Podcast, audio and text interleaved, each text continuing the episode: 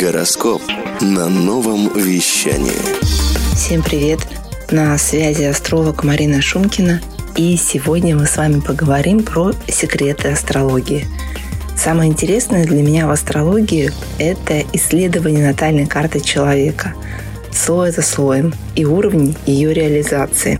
Свою натальную карту, например, я изучаю до сих пор, открывая в ней все более интересные моменты – Конечно, сначала мне было важно подтвердить свою способность к астрологии и возможность работать в свободном графике.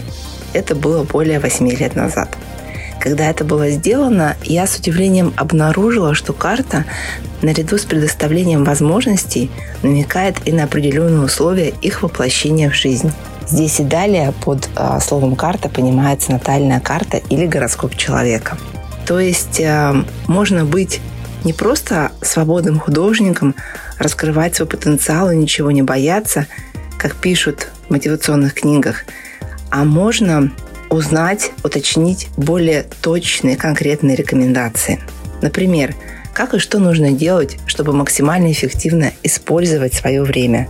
Как и где находить клиентов для своих консультаций. Какие цвета можно и нужно использовать в своих презентациях, фотосессиях – в оформлении аккаунта в социальных сетях. Например, мои фирменные цвета – это бирюзовый и индиго. И, конечно, просто сотни инструментов для формулирования основы для своего личного бренда и его дальнейшей реализации. Находкой для меня было и то, что карта делится на два слоя – психологический и событийный. Психологический – это то, как я хочу, а событийный – как будет – как рекомендуется делать, и он часто не зависит от того, как я хочу. Событийный уровень сравним с фокусом волшебника. Есть правила, которые по натальной карте совпадают с тем, как мне хочется, и наоборот. Психологический уровень, к примеру, да, мне нравится быть м-м, разумной в отношении своих трат в плане шопинга и покупок для своего гардероба. У меня компактный гардероб, я не гоняюсь за модными новинками и спокойно отношусь к трендам. Но на событийном уровне мне, наоборот, экономить не рекомендуется, иначе могут быть ситуации, вынуждающих финансовым тратам. Поэтому я выбираю для своих трат такие сферы, как обучение, здоровье и все, что касается личного бренда. Это мой астрологический компромисс.